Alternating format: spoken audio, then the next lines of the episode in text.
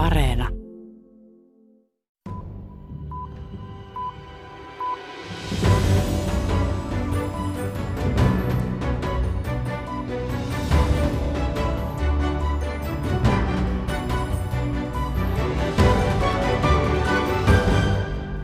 Glasgown ilmastokokous alkaa Skotlannissa veitsikurkulla.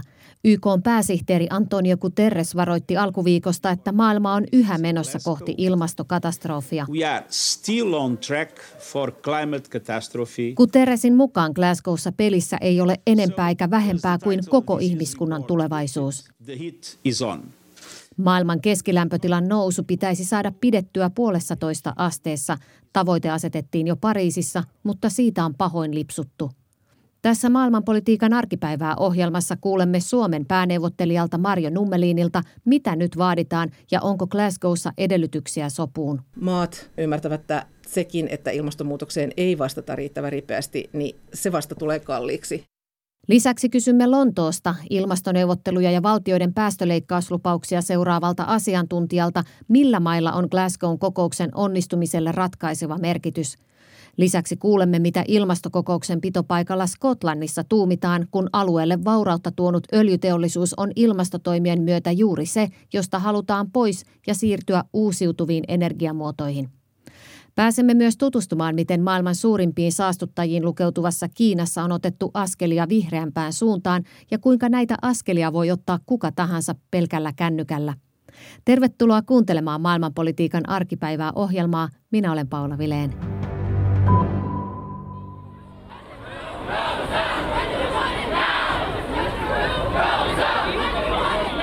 Glasgown ilmastokokouksen alla eri puolilla Eurooppaa on osoitettu mieltä ja vaadittu valtiolta tiukkoja ilmastotoimia. Tukholmassa ilmastoaktiivien keulakuvaksi nousseen Greta Thunbergin johdolla nuoret vaativat oikeudenmukaisuutta ilmastotoimiin. Toisin sanoen sitä, että rikkaat ja ilmastonmuutosta pääasiassa ruokkineet teollisuusvaltiot kompensoisivat ilmastonmuutoksesta aiheutuvia haittoja köyhille maille – jotka ovat kärsimässä ilmastonmuutoksen seurauksista etujoukoissa. Kokouspaikalla Glasgowssa mielenosoittajat kiikuttivat paikalle valtavia liekkien kuvia tehostaakseen viestiään siitä, että maailma kärventyy jo ja ilmastokriisi on täällä, mistä osoituksena lukuisat metsäpalot ja tulvat. From wildfires in the US to flooding across the world, we are in a full-blown climate crisis. World leaders know this, they've seen what's happening, Now's the time for them to come together here in Glasgow and hammer out a deal to avert the worst of the climate catastrophe. Eikä poliittista painetta Glasgown kokouspöytiin tule pelkästään tavallisten ihmisten suunnalta, sillä alkuviikosta myös maailmanjärjestö YK pääsihteeri Antonio Guterres löi pöytään YK ympäristöohjelman UNEPin tuoreet laskelmat. Niiden mukaan maailma on nykymenolla lämpenemässä 2,7 astetta, mitä Guterres luonnehti katastrofaaliseksi lukemaksi we are indeed on track for a catastrophic global temperature rise of around 2.7 degrees Celsius. Pariisin ilmastosopimuksessa sovittiin, että valtiot toimillaan rajaisivat ilmaston lämpenemisen alle kahteen, mielellään puolentoista asteeseen. Tämä tavoite on nyt karkaamassa, ellei Glasgowssa sovita tuntuvista päästöleikkauksista. YK ympäristöohjelman raportin mukaan päästöjä pitää leikata seitsemän kertaa nykyistä enemmän, jotta lämpötilan nousu saadaan pysäytettyä puolentoista asteeseen. Lontoossa valtioiden päästöleikkauksia ja annettuja lupauksia seuraa World Resources Instituteissa asiantuntija Jamal Sruji. Hän arvioi, että puolentoista asteen tavoite on vielä saavutettavissa, mutta tie ei ole helppo. Uh, in fact, research, uh, recent research from WRI shows that the path to limit global warming to 1.5 C is narrow, but still very much possible. Ratkaisevassa asemassa ovat Srujin mukaan G20-maat, eli maailman 19 rikkainta valtiota ja EU. Jos G20-ryhmään kuuluvat maat sitoutuisivat hiilineutraalisuustavoitteeseen vuoteen 2030, ilmaston lämpeneminen saataisiin pudotettua 1,7 asteeseen, Sruji kertoo World Resources Instituutin laskelmista. G20 countries, uh, those countries that uh, uh, represent around uh, 75% of the world's uh, greenhouse gas emissions, if they come forward and lock in uh, 2030 and net zero targets, Uh, that are ambitious, uh, global temperature rise could be limited to 1.7 degrees C. Tosin lupaavaa ei tavoitteen kannalta ole, että G20-ryhmän maista, Srugin mukaan esimerkiksi Brasilia ja Meksiko, ovat edistymisen sijaan menneet päästöleikkaustavoitteissaan takapakkia two particular countries uh, within the G20 that have backtracked. Uh, those are Brazil and Mexico. Lopputulemana sekä Brasilia että Meksiko ovat käytännössä vuoteen 2030 Srugin mukaan kasvattamassa päästöjään leikkausten sijaan. In higher emissions uh, in 2030 as opposed to lower. Glasgown onnistumisen tai epäonnistumisen arvioimiseksi Jamal Sruji kehottaa katsomaan maailman suurimpiin kasvihuonekaasupäästöjen tuottajiin eli Yhdysvaltoihin, Kiinaan ja Intiaan. Kiinalta ja Intialta Shruji odottaa kuulevansa Glasgowssa selkeitä ja kunnianhimoisia päästöleikkaustavoitteita. Uh, uh, um, uh, China and India. Um, to see ambitious targets from them is, is very important. Given... Srujin mukaan ilmaston lämpenemisen rajaaminen puolentoista asteeseen jää haaveeksi ilman suurimpia päästöjä tuottavia maita. There is no way uh, for us to get to 1.5 degrees C without uh, those major emitters uh, coming uh, together. Kokousta isännöivä Britannia pääministeri Boris Johnsonin johdolla hakee Glasgowsta menestyksekästä lopputulosta. Johnson kiteytti YK yleiskokouspuheessaan viime kuussa Glasgown ydinkysymykset neljään kohtaan, joihin patisti kaikkia maita sitoutumaan. by making commitments in four areas. And I want you to remember them coal, cars, cash and trees. Coal, cars, cash and trees. Very simple. Johnsonin nelikossa ovat hiili, autot, raha ja puut, eli fossiilisista polttoaineista luopuminen, sähköautoihin siirtyminen, rahalliset satsaukset ilmastonmuutokseen sopeutumiseen myös kehitysmaissa sekä hiilinieluina toimivien metsien lisääminen. Tosin Britannialle itselleenkin tavoite tuottaa päänvaivaa etenkin energiantuotantosiirtymän osalta. Jo itse kokouspaikka Skotlanti on nimittäin öljyntuotannosta rikastunut alue ja meneillään oleva siirtymä uusiutuviin energiamuotoihin herättää huolta – Onko niistä Skotlannin vaurauden ylläpitäjiksi ja työpaikkojen takaajiksi? Jani Parkkari lähti tutustumaan Skotlannin tilanteeseen. Aberdeenin satamakaupungissa Skotlannin itärannikolla riittää vilskettä. Luotsit ohjaavat rahtilaivoja pois satamasta ja kauempana merellä työkaluja ja muonaan kuljettavat täydennysalukset suuntaavat kohti Pohjanmeren öljynporauslauttoja. Rannassa Martin Wardrobein katse seuraa aluksia. Hänen vastuullaan on varmistaa, että kaikki sujuu turvallisesti. 22-vuotias nuorukainen on vastikään aloittanut Harbour Energy öljyyhtiön turvallisuusinsinöörinä. So looking to help others, you know, protect other people. Wardrobe on yksi 70 000 Skotlannin öljytyöläisestä.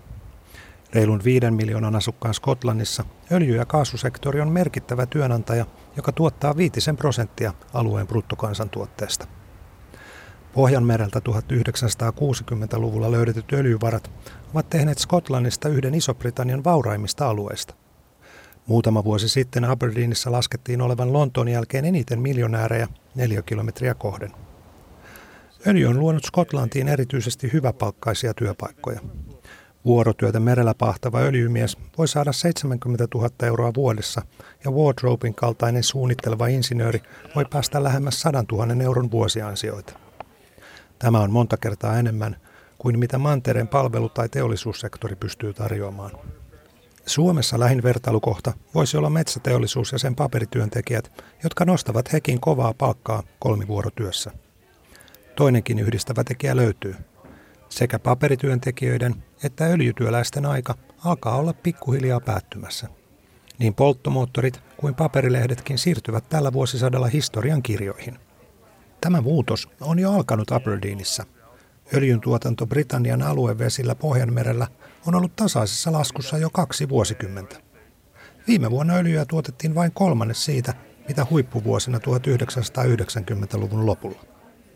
Työnantajien etujärjestön Oil and Gas UKin mukaan viimeisen viiden vuoden aikana työpaikkojen määrä onkin laskenut lähes 40 prosentilla – Muutaman kilometrin päässä Aberdeenin satamasta betoniauto purkaa lastian rannan suuntaiseen valuun. Metalliset ristikot peittyvät ja tuuli puhaltaa styroksin palasia kohti merta. Nick Bayhin nousee parhaillaan uusi syvän veden satama ja telakka-alue. Sitä ei kuitenkaan ole rakentamassa öljyn, vaan tuulivoiman tarpeisiin. Aberdeenin pohjoispuolella avomerelle kaavaillaan parhaillaan maailman suurinta veden päällä kelluvaa tuulivoimapuistoa. Kelluvien rakenteiden myötä voimalat ovat siirrettäviä ja niitä pystytään sijoittamaan sinne, missä tuuli on voimakkainta, eli avomerelle. Tulevaisuudessa Skotlannin kelluvia tuulivoimaloita pitäisi huoltaa Aberdeenin uudessa satamassa. Samalla satama ottaisi vastaan purettavia öljynporauslauttoja ja kykenisi esimerkiksi varastoimaan hiilidioksidia. Maggie McKinley johtaa satamahanketta rahoittavaa Energy Transition Zonea, joka pyrkii houkuttelemaan uusia investointeja Aberdeeniin. Hänestä siirtymä kohti vihreää taloutta on välttämätön, mutta hän on huolissaan sen vauhdista. There's, there's a, a, a danger of being a gap between oil and gas production declining. Tässä on olemassa siirtymävaiheen kuilu.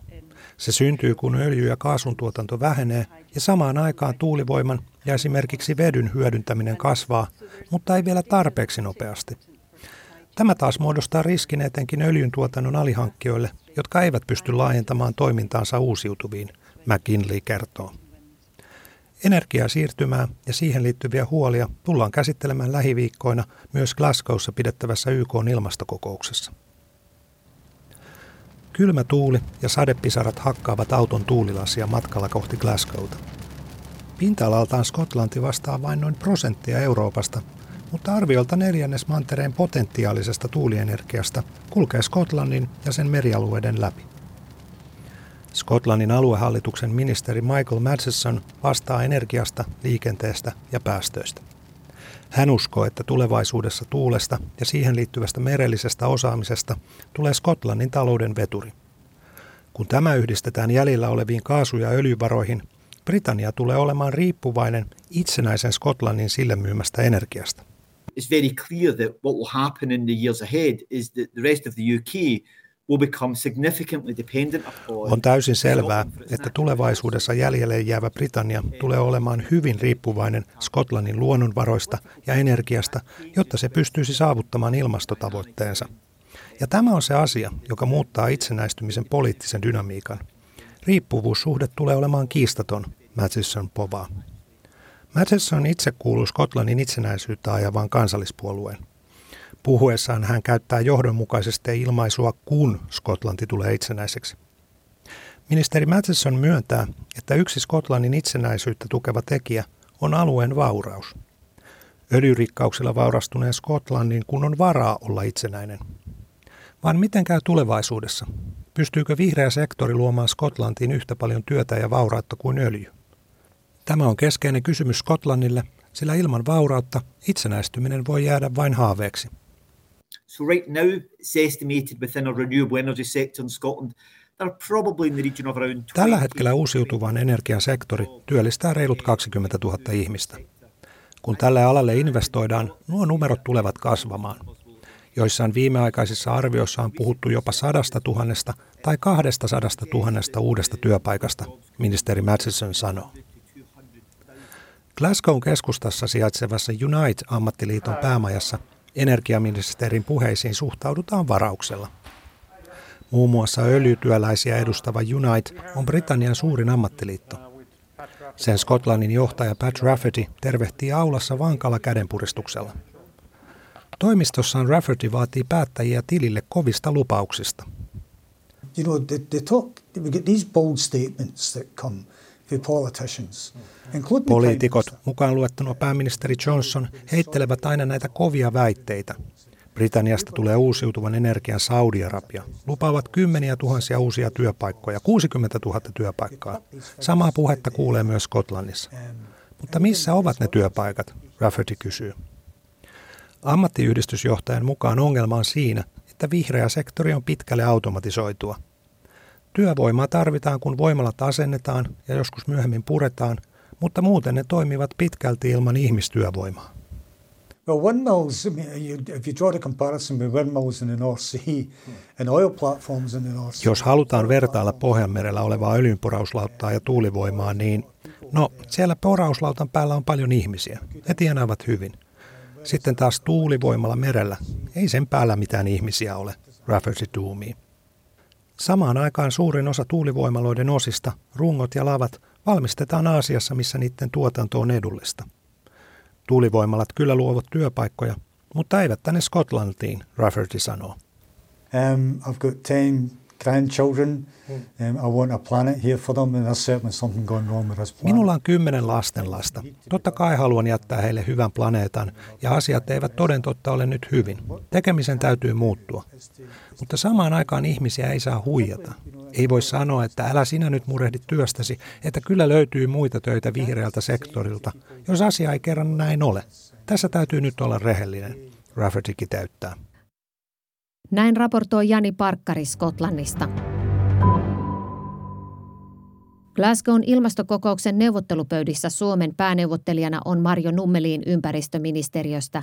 Tapasin Nummeliinin alkuviikosta ennen kuin hän lähti Glasgowhun, jossa edessään parin viikon ympäripyöreiden päivien neuvottelurupeama ja neuvoteltavia asioita yli sata kuinka monta kuppia kahvia pitää juoda, että pysyy vireessä sen reilu kaksi viikkoa siellä? Joo, siellä pitää juoda kyllä todella paljon kahvia. Ehkä nyt kun ollaan Briteissä, niin myös teetä. mutta, tota, mutta joo, että se neuvotteludynamiikka oikeastaan, se, siis siellähän on alkuun tosiaan nyt tämä valtion päämiesten kokous, johon on tulossa myös noin 130 ainakin tiedossa valtion päämiestä. Ja, ja se totta kai on niin kuin, se, se luo niin kuin sitä tavallaan semmoista poliittista dynamiikkaa ja, ja kehikkoa ja tavallaan varmaankin kuitenkin vaikuttaa nyt sitten myös niiden neuvotteluiden kulkuun tämä, että, että niin kuin minkälaisin, minkälaisin viestein, avauksin, sitoumuksin, kuinka vahvasti niin kuin nämä päämiehet nyt sitten sitoutuvat siihen, että tämä puolentoista asteen tavoite todellakin pidetään niin kuin saavutettavissa.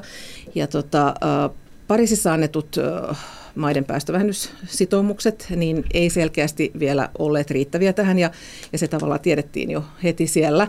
Ja sen takia niin kuin luotiin tavallaan tähän tämmöinen äh, niin kuin järjestely, että maat sitten myös äh, ajantasaistaa näitä tavoitteitaan tietyin väliajoin. Ja se ensimmäinen ajantasaistus on nyt ollut tässä juurikin tämän Glasgow kokouksen alla, eli nyt meillä tavallaan pitäisi olla ne kunnianhimoisemmat päästövähennystavoitteet pöydällä. Onko meillä? No meillä se on ja ei. Et me ollaan totta kai päästy eteenpäin. Eli, eli kyllä näitä niin päästövähennyssitoumuksia on saatu monilta osapuolilta. EU oli yksi ensimmäisiä, joka, joka antoi omansa ja tota, myös sitten esimerkiksi USA, joka nyt Trumpin kauden jälkeen tuli takaisin ilmastoneuvottelupöytiin, niin myöskin jo heti alkuvuodesta antoi omansa. Mutta valitettavasti siellä on kuitenkin aika monta vielä G20-maata, jotka on tietenkin niitä kaikkein tärkeimpiä, koska eihän näistä päästöistä kuitenkin suurimman, suurimman tota noin, niin, osan kattavat, niin tota, kaikilta ei ole vielä saatu, niin kuin, ja jos onkin saatu, niin ei välttämättä riittävän kunnianhimoisia, että se puolitoista astetta niin kuin pysyisi näköpiirissä. Onko nähdäksesi sitten jotenkin jäänyt ymmärtämättä tämän tilanteen vakavuus vai mistä se kertoo? No, vaikea nähdä sitäkään, että tämä tilanteen vakavuus olisi jäänyt näkymättä, koska esimerkiksi tämä vuosihan on niin kuin jälleen antanut meille äh, tai näyttänyt meille monella tavoin, että tämä ilmastonmuutos tosiaankaan ei ole mikään kaukana tulevaisuudessa oleva haaste, vaan se on todellakin tässä ja nyt. Ja oikeastaan ihan kaikkialla niin kuin maapallolla on nyt näkynyt näitä vaikutuksia, sään ääriilmiöitä. Että pääsääntöisesti totta kai niin nämä kaikkein vakavimmat vaikutukset tähän asti on tapahtuneet ehkä sitten juuri niissä kaikkein köyhimmissä maissa ja haavoittuvimmilla alueilla, mutta, mutta nyt niin kuin tämä vuosi osoitti, että, että myös Euroopassa, Yhdysvalloissa, että, että tavallaan kaikki me olemme nyt tämän saman, saman haasteen edessä ja, ja tota, joka tapauksessa on niin, että, että, että ilmastonmuutokseen on myös kyettävä niin kuin sopeutumaan. Et, että tämä niin kuin, päästöjen vähentäminen on tietenkin meidän niin kuin, kirkas ykköstavoite, mutta samalla niin kuin, että sitä sopeutumistakin niin kuin, tarvitaan. Eli siinä mielessä vaikea nähdä. Ja kyllä myös niin kuin, maat ymmärtääkseni myös niin kuin ymmärtävät jo tätä nykyään aika hyvin senkin, että, että niin kuin sekin, että ilmastonmuutokseen ei vastata riittävän ripeästi, niin se vasta tulee kalliiksi. Peliä ei ole menetetty, mutta kyllä se tarkoittaa sitä, että, että aikaa ei todella ole kuitenkaan niin kuin hukattavaksi, vaan, vaan kyllä se on nyt niin kuin ihan nämä lähivuodet, tämä niin kuin vuosikymmen, jolloin näiden lisätoimien tulee sitten tapahtua rivakasti ja niin kuin näitä uusia kunnianhimoisempia tavoitteita tulee asettaa niin kuin sekä nyt, että niitä tulee myös sitten tässä vielä tämänkin vuosikymmenen aikana niin kuin päivittää. Näin sanoi Suomen pääneuvottelija Marjo Nummeliin. Nummelininkin mukaan ilmastotoimissa onnistuminen edellyttää Kiinalta vahvaa mukaantuloa. Maailman suurimman kasvihuonekaasutuottajan omien ilmastotoimien ytimessä on metsittäminen. Tästä on tullut kännykkäsovelluksen ansiosta tavallisille kiinalaisille mahdollista. Aasian kirjeenvaihtajamme Kirsi Crowley tutustui satojen miljoonien kiinalaisten pelaamaan metsittämispeliin. Hi, my name is Liu Honglin and uh, I'm 25 years old and I like use uh, ant forest application. 25-vuotias Liu Hongling on luvannut näyttää minulle kännykältään Ant Forest-pelin. Uh, okay, first uh, we can um, Pelistä on tullut huippusuosittu uh, Kiinassa. Sen päämäärä on pienentää käyttäjänsä hiilijalanjälkeä. Tässä on puu ja sen päällä kuplia. Kuplissa lukee energiagrammat eli pisteet, joita voi kerryttää omalla toiminnalla, kertoo Liu Hongling. Näytöllä näkyy piirretty maisema, vihreä puu ja kirkkaan sininen taivas. Koska Liu käveli eilen, hän sai neljä grammaa.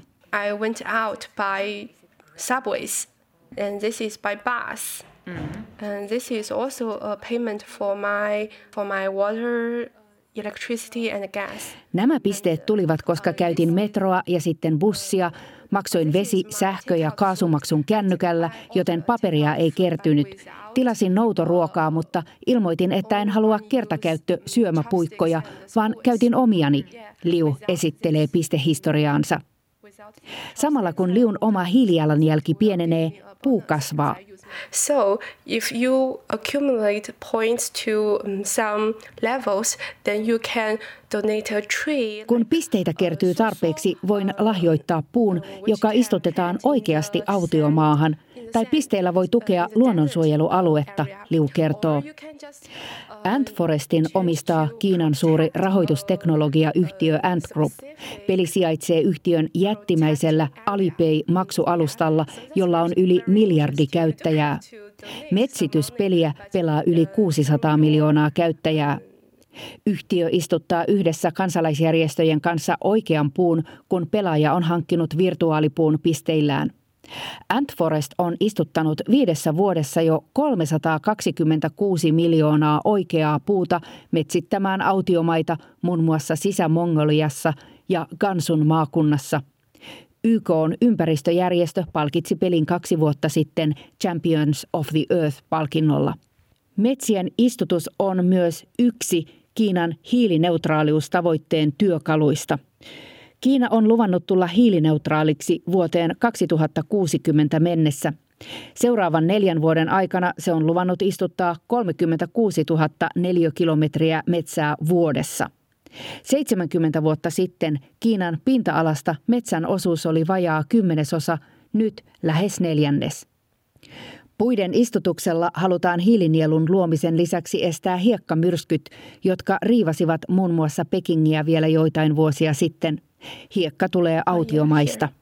Here you can see your certification of your your trees. Yeah, your trees. Like I uh, Liu näyttää omistamiensa puiden todistuksia. Hänellä on kaksi puuta ja seitsemän osuutta luonnonsuojelualueilla. Liu näkee, että liian moni kiinalainen ei ole kiinnostunut ilmastosta tai biodiversiteetistä. Hän uskoo, että tietoisuus on kuitenkin lisääntynyt kaupunkien saastumisen takia – myös mahdollisuus käydä katsomassa Antforest-metsiä motivoi. In um, June to September, it grows very strong and green. You will see definitely a forest in a desert. That's very amazing, yes. Hän on käynyt metsässä monta kertaa, koska oli aiemmin mukana istuttamassa puita kansalaisjärjestössä. Oman puun virtuaalinen istutus on Liun mielestä jopa tunteellinen asia. I put so many efforts to change my behavior, to do a lot to um, exchange these trees, make it, uh, and I have the owning code of the trees. It's just like uh, I planted by myself, and it's so cherished. Puu on niin arvokas, koska tuntuu siltä, että istutit sen ihan itse. Ihmiset ottavat istuttamansa puut vakavasti ja ovat niistä huolissaan, kertoo Liu. Tähän Kirsi Crowlin raporttiin päättyy maailmanpolitiikan arkipäivää ohjelma tällä kertaa. Ensi viikolla vietetään pyhäinpäivää ja puhumme koronapandemian piiloon jääneistä uhreista. Minä olen Paula Vileen. Lämmin kiitos seurastanne ensi viikkoon.